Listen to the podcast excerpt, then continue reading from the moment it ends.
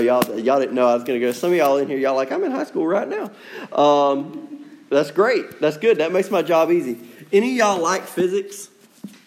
Yes, I see hands. I hated it. Um, uh, I, I hated physics because I liked chemistry, because in physics things fall and chemistry things go boom.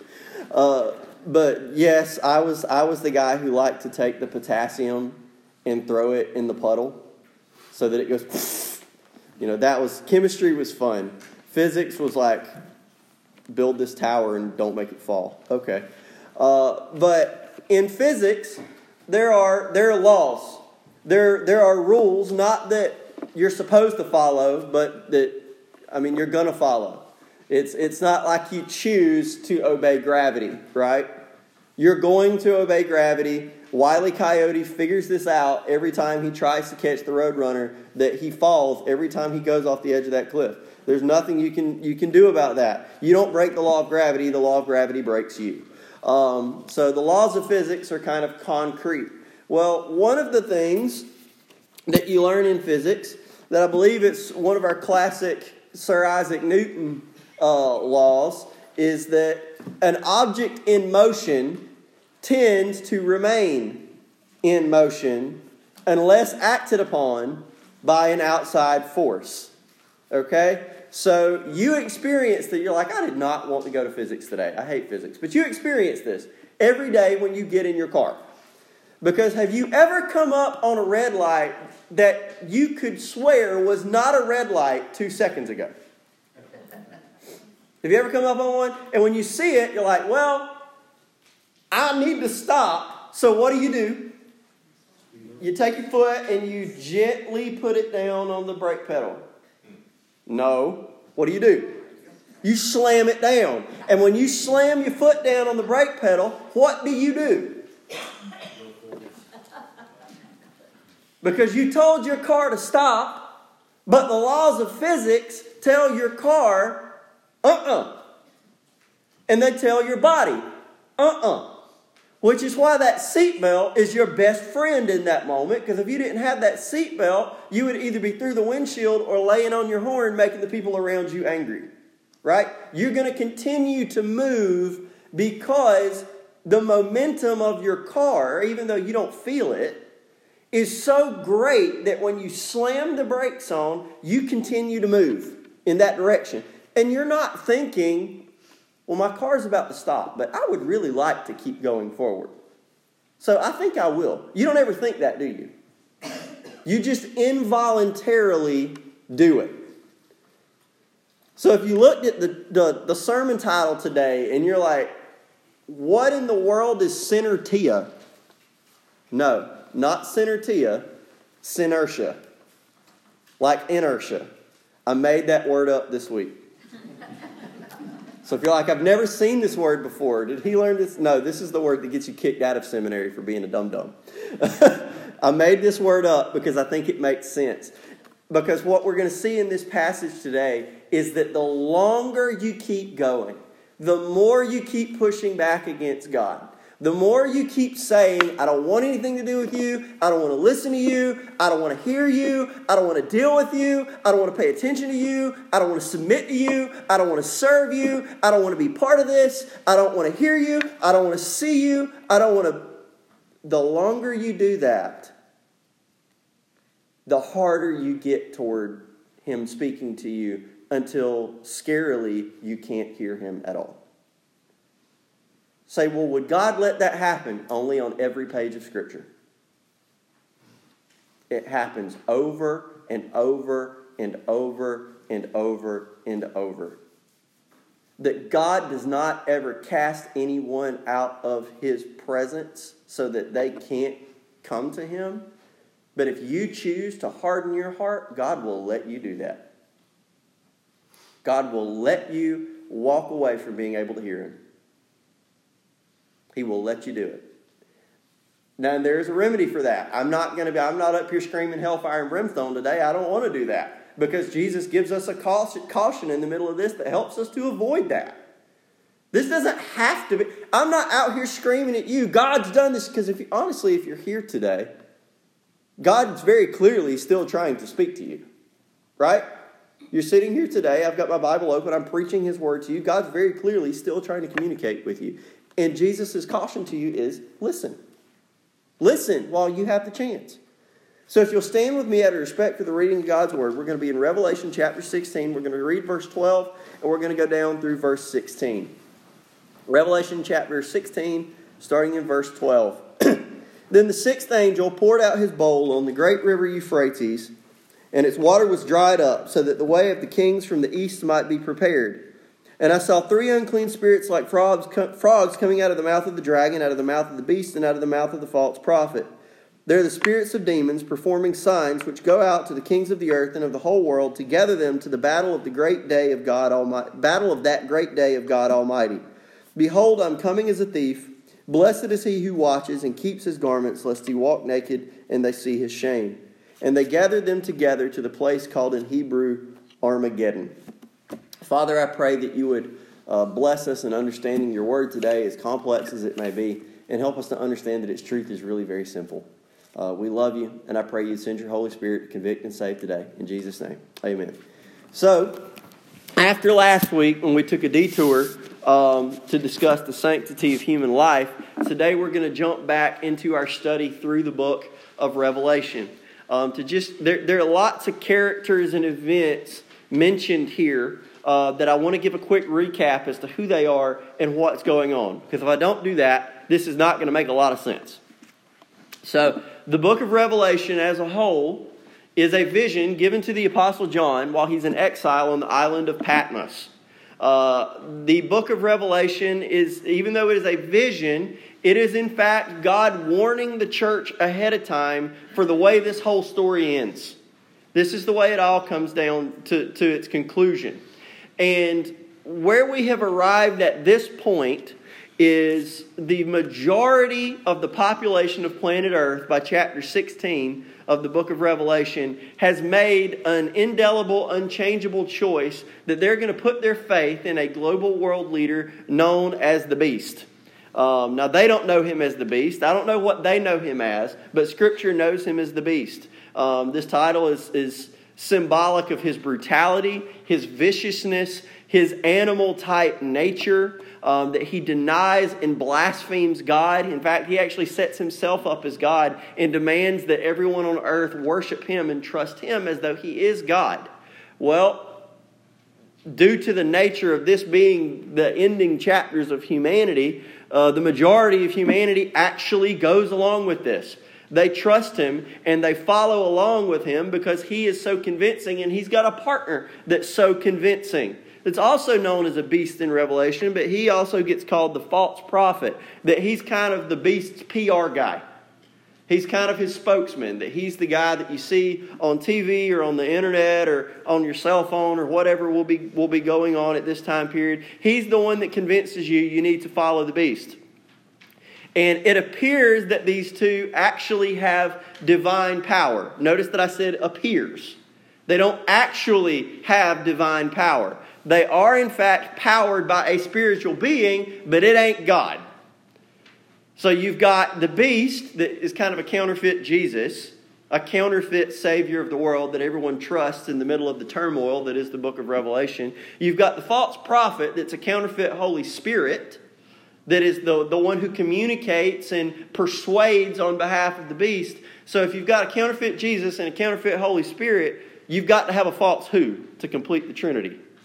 You got to have a false father. You got to have a false God. And that would be the one who has wanted to replace God for, I don't know, the entirety of the Bible. That would be Satan, known in the book of Revelation as the dragon. He is the one behind the beast and the false prophet. And they're kind of running the show on earth, it seems, except the fact that God is exercising his divine power with great visibility. No one is repenting from following the beast and following God, despite the fact that God keeps showing himself over and over and over and over and over again. There's a total lack of repentance on the part of humanity. And in chapter sixteen, the finality of God's wrath is getting poured out on earth in the form of what's called the bowl judgments. Every time one of these angels pours out a bowl, that's getting closer and closer to the end of God's wrath. And we're looking at the sixth one today. So First, I want us to see that God does not tempt us to destroy ourselves, but he will let us. Look at verse twelve. It says, the sixth angel poured out his bowl on the great river Euphrates, and its water was dried up, so that the way of the kings from the east might be prepared. Now, this is interesting. Uh, you might say, well, yes, it's interesting. You've got an angel pouring out a bowl on a river that miraculously dries up. Yes, it is interesting for that factor, but it's also interesting that this has actually already happened one time in history. Now, an angel didn't do it. King Cyrus of Persia did it. Because Babylon, which, by the way, in Revelation is the, the, the capital of the beast's kind of kingdom, is Babylon, whether it's a symbolic Babylon, it's, an, it's another city that the Bible just refers to as Babylon. Either way, it's kind of the seat of the beast's power. The ancient Babylon was captured by the Persian Empire under King Cyrus. And in order for that to happen, he had to actually get into the city. It's kind of hard to capture a city if you can't get into it, right? Well, Babylon was heavily fortified, and Cyrus couldn't find a way in. So Cyrus got sneaky. Cyrus had his engineers actually divert the Euphrates River and dry it up because it ran into the city of Babylon. So he dried up the Euphrates River by diverting it and then marched his army into Babylon in the dry riverbed. And Babylon didn't have any answer. They couldn't do anything about it. Because what do you do when the entire Persian army is standing in the middle of your city? You can't fight them there. So Babylon actually surrenders to Cyrus, and that marks the end of the Babylonian Empire. And it happens because the Euphrates River dried up to let these other kings in. So this is interesting in that it's actually happened in history. The folks reading this would have known that it happened in history because it's honestly not been that long ago. It's been a few, it's been, you know, a few hundred years, but it has happened. The difference is then, when it happened, it let an army in. But this time, it says the angel dries up the Euphrates to let the army what? To let it out. It's to prepare the way for the kings of the east. So what's going on here? Some commentaries think that maybe the Antichrist has ticked off, maybe the beast has ticked off some other kings from another part of the world, and they're like, your leadership's not cutting it. And he says, oh, yes, it is. Well, we're going to go to war. Well, we're going to go to war. No, no, no. Nothing in Scripture says that. Scripture says that the earth is basically united together as a human people in their hatred of the God of the Bible. That this is now a completely godless society centered around the, the cultic worship of the beast. So I don't see any reason to believe that these two armies are coming after each other. What I think is happening is that for some reason, the Scripture does make this clear, they think that they're going to go to open war against God. And the Euphrates, for some reason, is in the way. So God, generously, you might say, says, oh, that river a problem? You want to fight that bad? I'll take the river out of the way for you. Does that help? Now, if these bowls are to be understood as absolute, the Euphrates River has been blood for at least three bowls now. But it's gone now. God dries it up. There's a stated purpose. The waters are dried up so that the kings of the east can proceed to a specific location. We're told later in this passage that it's Armageddon. It's a battlefield. So important to note, God does not decree that this army has to leave and get ready to fight, does he? As part of this bowl judgment, does he look down and say, all right, bring them out, boys. Bring your tanks, bring your missiles, bring your planes, bring what, bring your guns, bring whatever you got. I'm out here, I'm ready. Does God tempt them to come fight him? You don't see that anywhere, do you? All he does is move a natural obstacle that is preventing them from bringing their military out. He just moves it out of the way. That's all God does. You might even look at this bowl and say, that's not really even a plague. Oh, yes, it is. So first, I want us to see the bowl itself. Now, once God has taken that restraining, river out of the way, look at what happens. You see in verse thirteen this grotesque picture of these three frogs coming out of the mouths of the dragon, the beast, and the false prophet. Now, whether or not these are literal frogs, I don't know. I, I tend to think no. Have y'all ever heard a frog? What's a frog sound like? Bah. Bah. So that doesn't sound alluring at all, does it? It's kind of this low, nasty, guttural thing. You hear it, you immediately know it's a frog. You don't ever think of, you know, wow, that sounds beautiful. That's just, that's, no, that's that's an old frog out there in the woods. He thinks he's singing, but it's it's nasty. Frogs were unclean to Israel in the Old Testament. Frogs were actually one of the plagues that came upon Egypt in Exodus because of how disgusting they are. You can say what you want about frogs, but y'all, frogs stink. Except that you got to cook the legs, and I you can, you can have all that, brother. I promise you, if anybody ever gives me some frog legs, I'll give them to you. You can have them. I'm not a fan. I am not a fan. They say it tastes like chicken. My response is, then eat chicken.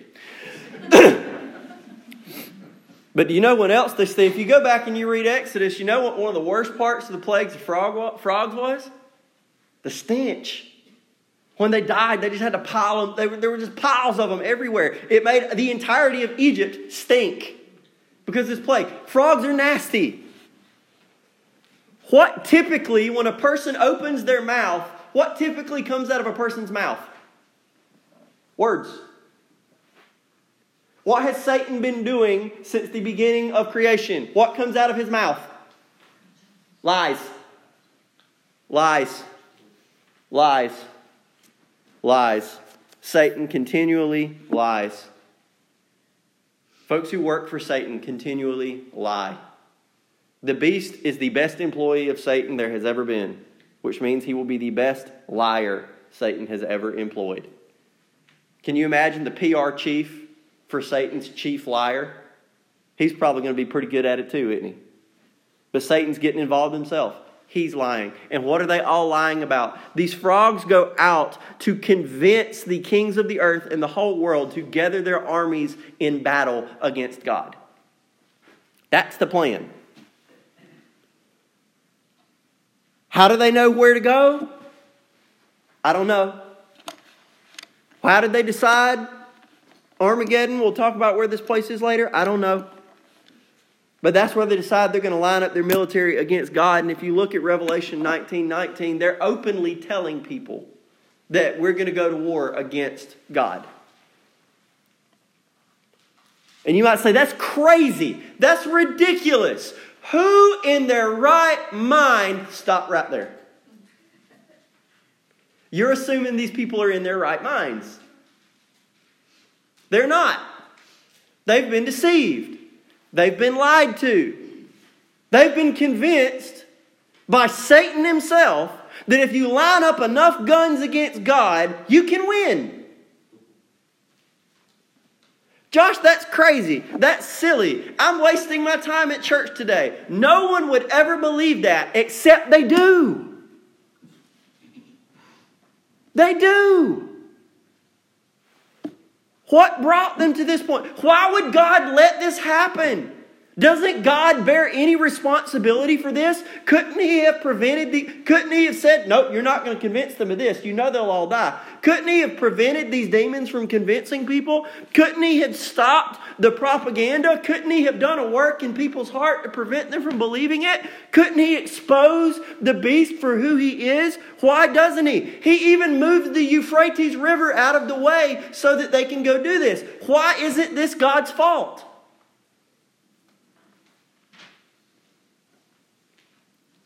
It would be a convincing argument except for one thing.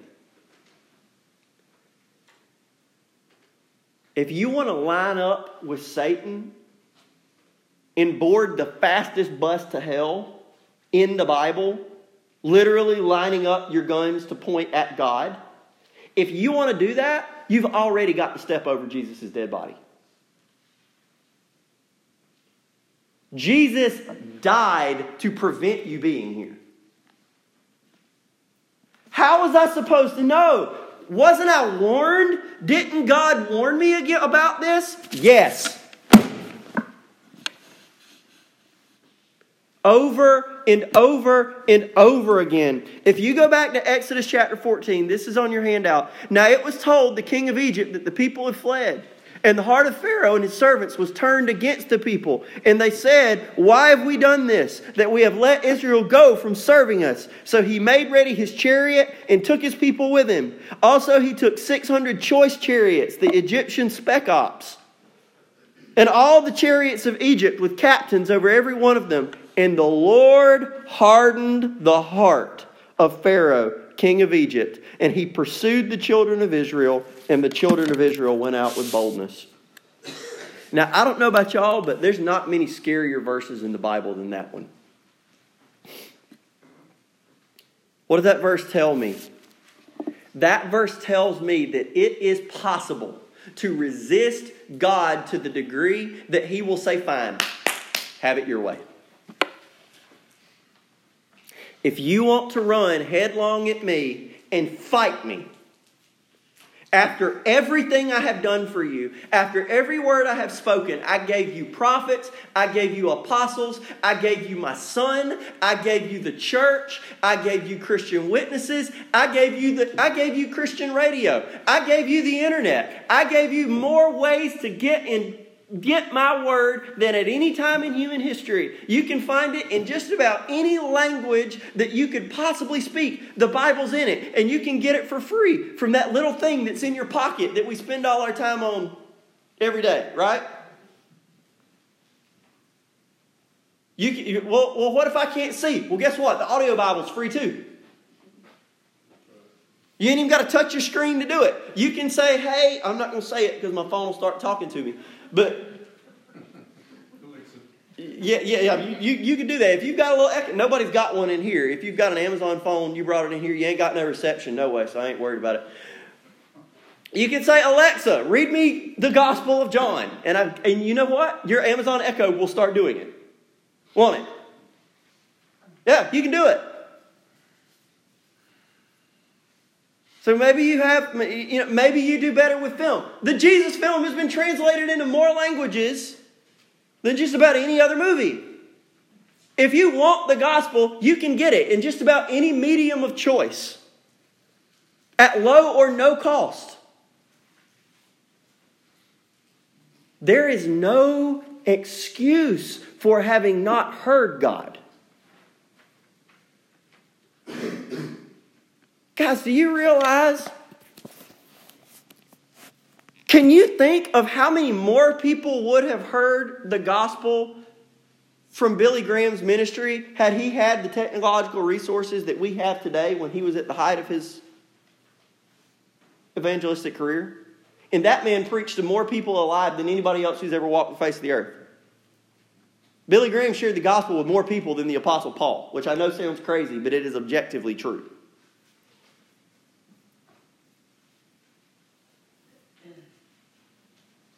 That the gospel is more readily accessible now than at any time of history. So it is absolutely senseless to say this is God's fault. All God does in this passage is finally say, if you want life without my influence, if you want life without my protection, if you want life without my guidance, I will let you have it. That's all he does.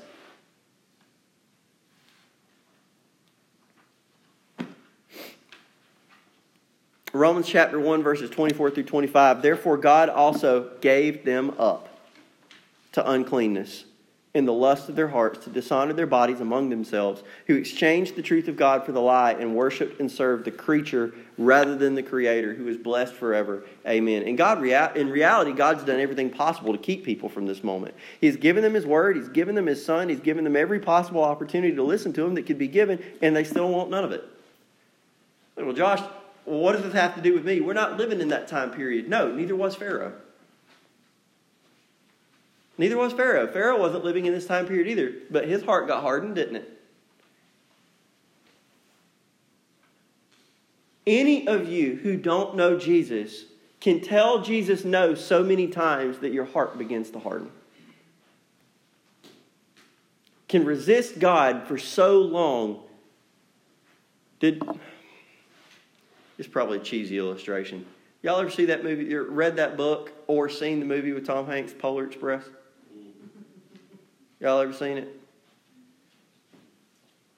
That the character in the, the, the movie gets this little bell. He asks for a bell from, from Santa's sleigh. And he shakes it, and it sounds like the most beautiful thing he's ever heard. And he gets to take that bell home with him. And the older he gets, the more callous he gets, the colder he gets. He pulls out the bell one day and he shakes it and he can't hear it. But his kids are like, what's that?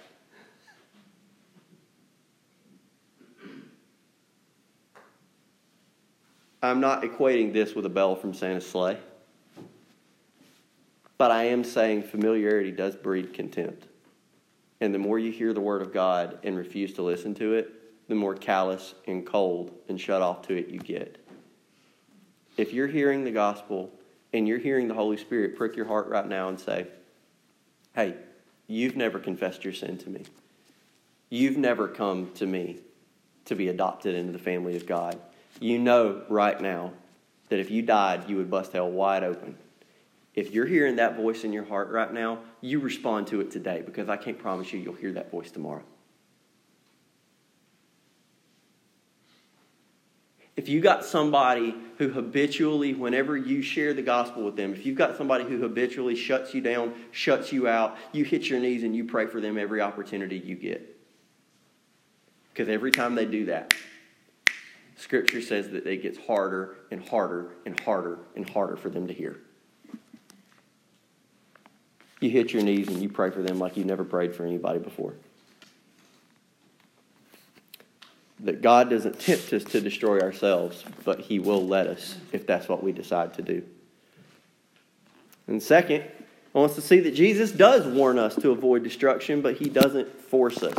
You get this neat little parenthetical statement in the middle in verse fifteen where Jesus says, any of y'all got red letters in your Bible? It goes real pretty red right here, doesn't it? It says, behold, I am coming as a thief. Blessed is he who watches and keeps his garments, lest he walk naked and they see his shame. This is a very effective illustration, because Jesus is, this is actually kind of a, a military illustration here, because the, the picture is of a soldier or someone in his house who is about to have to get ready for combat or defense, but he's laying in the bed without his clothes on. And he's got to get up and move quickly, and the fight goes outside. Well, you got to fight. If you can't just lay there, you'll die. But you ain't got your clothes on, which means you got to go outside what? I don't think any of us are in a real big hurry to do that. It's shameful. It's not good. In the Old Testament, this was actually one of the ways that you could be shamed. I found out reading, studying for this sermon, that if you were the temple police and you fell asleep at your post, your punishment was to be stripped naked and sent home. That is a powerful motivator not to fall asleep on the job, isn't it? What's the motivator? The shame. But more interesting than this is the tense of Jesus's warning. When John talks about this angel pouring out his bowl in the Euphrates, he's speaking in the past tense. He's speaking of it like something that's already happened in his vision. But when Jesus starts speaking, he speaks in the future, doesn't he? I am coming. Or rather, that, that sounds like the present, but the idea is of a future event. A day is that there will be a day when I come. And so you need to watch and keep your garments so that you don't walk naked and no one's going to have to see your shame. So what's going on here? To hear what just happened, to hear that the entire population of the earth is going to be convinced by demons that it's a good idea to go to war against God and inevitably lose, you would hear this and think, my goodness, This is a scary prospect. I don't want to be fooled by demons into believing that I can actually defeat God with human military might. I don't want to find myself in rebellion against God at the most crucial moment in human history. How do I avoid that? And Jesus says, don't find yourself in that situation in the first place. Make your choice now. Watch. Be alert. Don't go to sleep. Don't just say, oh, I'll figure out this whole God stuff later. I got, I got, I've already told y'all this one time. Maybe some of y'all remember it, maybe not. I had a friend of mine when I was in high school who's named Barry. Big old dude, played football. Neat guy. Worked with me at the hardware store. And the hardware store, as much as I loved it, everybody else is using barcodes. We still got stickers. So the truck would come in on Tuesday, and we'd have all these big totes in the back, and we'd have to pull everything out of the boxes and put the stickers on every single item. It would take hours. So for hours of the day, I was one of the, me and Barry were some of the new guys, so we got put in the back room. And we had to put stickers on all the stuff, which means I had hours to talk to this guy. So I get to talking to him about Jesus one day, because that's just what we do, right?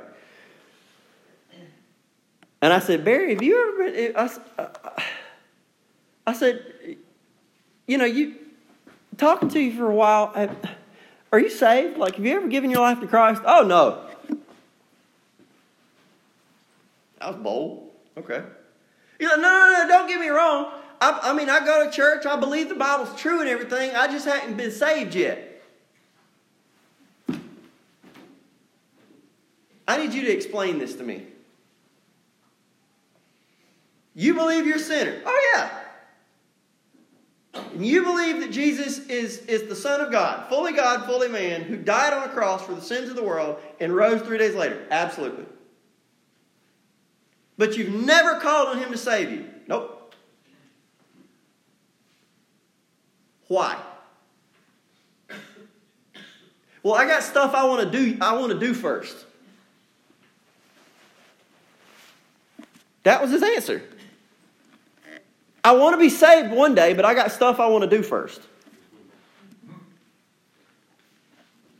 I can feel the hair on the back of my neck stand up.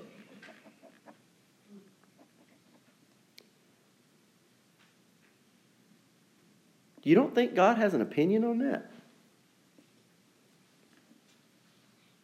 You think you got you pulled the wool over God's eyes that you found a way to game the system?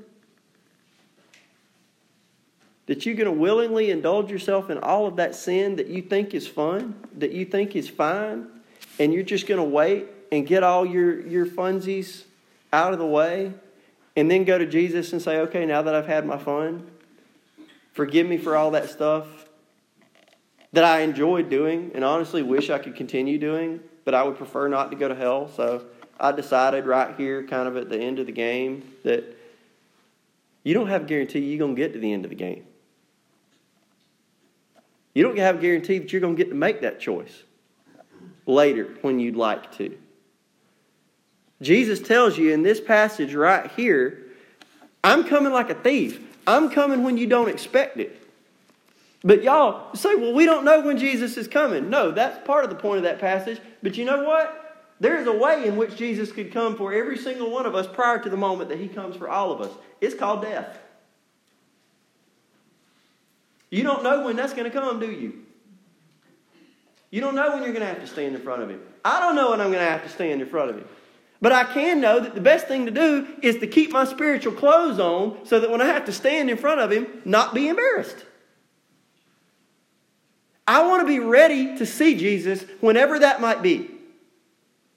If it's at his return, I want to be prepared. If it's at my death, I want to be prepared. I don't want to wait for that moment and then try and figure it out right then. Jesus says, watch, keep your garments so that you don't find yourself embarrassed. The time for moving on the gospel is now. Don't always think that you can act and act and act and act and act and act and act and act and act and act and then decide that all of these acts, you've gotten all your fun stuff out of the way. Now I'm going to go to Jesus and I'm going to be forgiven. That I'm going to push and push and push and push and push and push and push and I'll always have the chance. On your handout, I put Matthew chapter thirteen, verses thirty-four through thirty-five. And you might say, well, I don't see how this has anything to do with the sermon, but it does. All these things Jesus spoke to the multitude in parables. And without a parable, he did not speak to them, that it might be fulfilled which was spoken by the prophet, saying, I will open my mouth in parables, I will utter things kept secret from the foundation of the world. So what does that have to do with this passage? If you go back and you look at Matthew chapter twelve, do you know what they did to Jesus in Matthew chapter twelve? Jesus cast out a demon, and they said, well, of course Jesus cast out a demon. He cast out a demon by the, by the king of demons. This guy doesn't have the Holy Spirit. This guy's got a demonic spirit. This guy's not from God. This guy's actually the problem. And Jesus slowly turns around to them and says, you have committed the one sin that there's not any forgiveness for. You've called the Holy Spirit a demon. And what's scary from that point on is anytime Jesus speaks to them, he speaks to them in a parable that they don't understand. Go back and look. Starting in Matthew thirteen, which is literally the very next event after Jesus tells them that you will not be forgiven for that sin. He never speaks to that group of people without a parable again. And they never understand it. Jesus is talking for the rest of the gospel, that they hear his words, but they don't comprehend it. It makes no impact on their heart. They think he's crazy. They think he's off his rocker. They think he's lost his mind. He's not making any sense. Who can understand this guy? But meanwhile, it's the folks who follow him and go into the house with him and say, explain to me what you just said. And they end up knowing him. They end up understanding what he's saying. But the Pharisees and the scribes and all the people who think he's the problem, who think he has a demon, they get nothing but parables. They hear all the same words and get none of the same understanding. Is that scary? The prospect that you can hear Jesus talk, but be have the ability to understand it, be gone? That terrifies me. But the good news is, if you're here right now, there's a chance you're not there yet. Revelation three twenty, Jesus says, I stand at the door and knock. If anybody hears my voice and opens the door, I will come in to him and dine with him and he with me. Jesus is standing right there knocking. He's standing right there calling you. He's standing right there giving you the opportunity. Just stop being stubborn.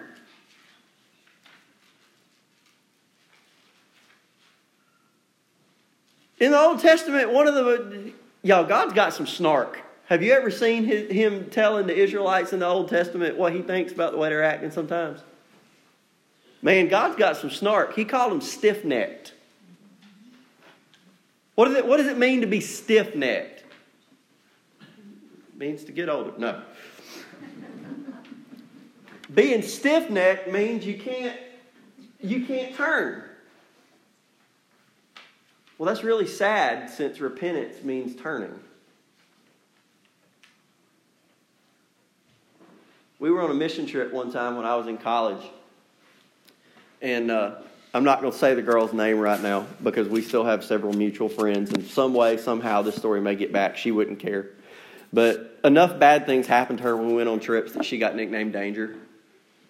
Because if there was danger, she would find it. And we had to paint. Or her team had to paint one day.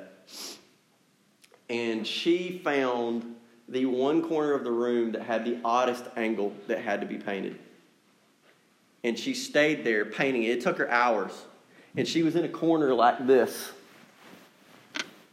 painting and doing this all, all over.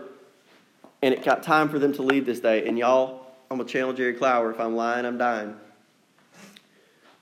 They pulled her out of that corner. And she had to walk the rest of the day like this because her neck was so sore and stiff, she couldn't turn it. She'd been there for that long, it couldn't move. You can be stubborn. You can be angry. You can be resentful toward God. But I promise you, if you keep your neck stuck there long enough, you'll find that it's so painful to move, you just flat won't want to. You'll be stiff-necked. You won't want to turn, and so you won't, even if your life depends on it, which it does. Jesus says he's standing at the door knocking right now. Why would you put it off another day? Why would you wait? Today's the opportunity Today's the day to say, God, have mercy on me, a sinner. And he'll be glad to open the door and come in with you and begin this relationship with you. And, and you don't have to fear a hardened heart and a stiffened neck.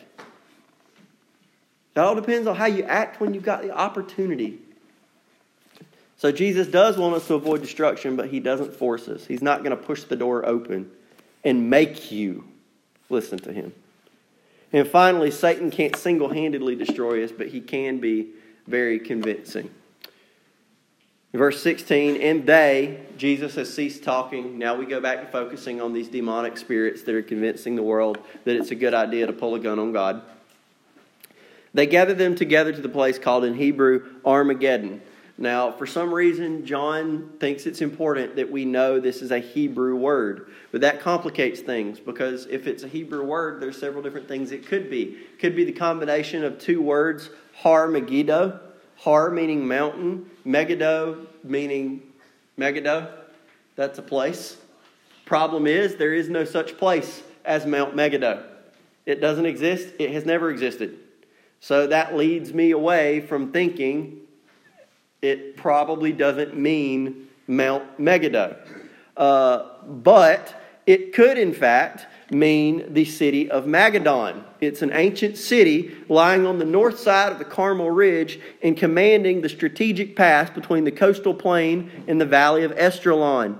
It's one of history's most famous battlefields, having witnessed major conflicts, all the one from One fought by Tutmose the third in fourteen sixty-eight B C, all the way to Lord Allenby of Megiddo in nineteen seventeen. If you go to Scripture, you can find that Barak and Deborah defeated the chariots of Sisera by the waters of Megiddo. You can see that in Judges four and five. And also Ahaziah, wounded by the arrows of King Jehu, fled to Megiddo and died there in Second Kings chapter nine. Battles have been fought on this battlefield for as long as that field has been around. Whether or not it's there, whether or not it's somewhere we haven't identified, somewhere we failed to identify, the point is that the spirits who go out from the beast, false prophets, the dragon are convincing the people of every tribe, tongue, and nation. And they all decide to gather here on this place John calls Armageddon. The armies of every single nation on earth are going to prepare for open war against God. And to us this sounds crazy, but to them it sounds reasonable. It sounds reasonable. That's what I want to focus on here. It sounds reasonable. Do not ever underestimate how convincing a demonic argument can sound. Did God really tell you you're not supposed to eat from any of the trees in the garden? No, it's just that one in the middle we can't eat of. He said we're going to die if we eat it or we touch it. No, you're not going to die. God, God's not going to kill you. He just told you not to eat from that tree because he knows on the day you eat of it, you'll be just like him. And he don't want that. Genesis three, go check it out. It's how Satan killed the whole human race. One lie. And it was convincing. It's very convincing. I read an article this week. I'm not big on really movies in general. It drives my wife nuts because I'm not a big fan of just watching movies. Uh, I, I would much rather watch T V shows because I feel like they go on for so much longer. There's so much more story. Movies, like two hours and then you're done. But I read an article this week on why Eastern horror movies tend to have an element of fear that Western horror movies don't have. And of all types of movies, I, I, I don't like horror. I just, I, I don't watch it. I feel like it's, it, it, it's just not, it does nothing edifying for me. So I don't have any reason to watch it. But the reason that it argued that Eastern horror movies are scarier is because in a lot of Eastern religions, there is this idea that God is capricious, or the gods are capricious. There's no order. There's this chaotic spiritual world that is actually not that far from our own, that the veil between the spiritual and the physical is much thinner in Eastern religions, and they view this interaction between the spiritual world and the physical world as being a lot more fluid, and there's no guarantee that good's going to win in the end. So that when you watch an Eastern horror movie, if you're watching it from an Eastern perspective, uh, Buddhist, Hindu, uh, Shinto, Um, any of these Eastern religions, it's scary because if that's your religious belief, it's like, man, what if that happened here? There's not this hope that good's going to win in the end. It's, it's all fluid and, and, and it could just go, go south any minute. Whereas in Western culture, we don't really think that way, because even if you're not a Christian, you've been so influenced by Judeo-Christian history that you have this idea of an objective good and an objective evil, and the good guy always wins in the end, even if it gets bad in the middle. Right? That's generally the movie structure. Is when a movie ends and the good guy doesn't win, you feel like the movie was done wrong, because the good guy's supposed to win in the end. Eastern movies, good doesn't win in the end all the time, because that's the way they view the world. By the time you get to Revelation chapter sixteen, the majority of humanity thinks that this veil between the spiritual and the physical has thinned out, which is true. It has by this point, that you're seeing actions of God every second. But because they have chosen not to see the goodness and grace and love and mercy of God, they buy into the lie of Satan that God is capricious and evil and wicked. And so they act out of fear. And they are convinced that the best thing they can do for themselves is not to repent, but to go to war. Jesus says in John eight, if God were your father, verse forty-two, if God were your father, you would love me. For I proceeded forth and came from God, nor have I come from myself, but he sent me. Why don't you understand my speech? You're not able to listen to my word. You are of your father the devil, and the desires of your father you want to do. He was a murderer from the beginning and doesn't stand in the truth, because there is no truth in him. When he speaks a lie, he speaks from his own resources, for he is a liar and the father of it. But because I tell you the truth, you don't believe me. Which of you convicts me of sin?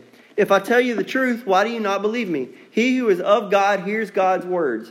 That's why you don't hear, because you're not of God. Be very careful. Satan lies.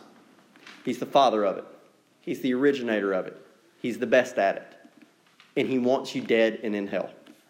And he will do anything he can to convince you that that's the way it ought to be. But the good news is, God is not capricious. He's not wicked.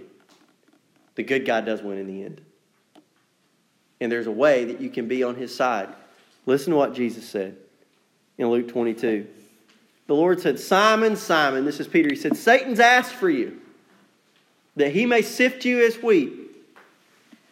But I've prayed for you, that your faith should not fail. And when you have returned to me, strengthen your brethren. But Peter got overconfident and he said, Lord, I'm ready to go with you both to prison and to death. And Jesus said, I tell you, Peter, the rooster's not going to crow three day, crow this day th- before you will deny three times that you know me. Satan can be convincing, but Jesus is good.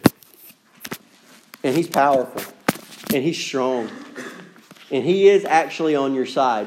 Satan will lie and tell you that he is. The world will lie and tell you that it is. But the only one who actually loves you enough to die for you is Jesus. Why won't you listen to him? Why would you not today? What reason do you have that is good enough to tell God no one more time? You don't have one. Nobody in here has one. If Jesus is calling you, today, today, I answer. If you need to be saved, I would love to talk with you about that. I'd love to explain what that means to you. You got a few different options here. You can turn on the side and say, Pastor, I need to talk to you about being saved. I'll talk with you a little bit longer after service. I won't make you have that whole conversation up here with me, uh, but we will have it. If that scares you, or you're uncomfortable doing that, fill out the guest card on the side of your bulletin. Put it in the offering plate when you go by. If you miss that, catch me at the back door. But don't leave here today and tell God no one more time, because you don't know if you're going to hear your call to give. I'm going to pray. If you need to come, you come. Uh, Joyce is uh, going to lead us in some, some invitation music. It's going to be hymn number four forty-five. Um, we'll pray and then stand with you. Father, thank you so much for today. Lord, I pray. If there's anybody in here today who's just said no over and over and over and over and over and over and over again, Lord, I feel like I rambled at some point. There's a lot of points during my sermon today, but I don't think I ever left the main point. But we're not guaranteed another chance to tell you yes. So we need to quit telling you no. And Lord, if there's somebody in here today that has been telling you no over and over and over and over, Lord, I pray that you would send the Holy Spirit to break that hardened heart out of its shell and get them up and bring them to you and save them now while they can still hear you talk. I'm confident that you can and will do that. That's in Jesus' name we pray. Amen. Stay with me together. Let's sing hymn number four forty-five.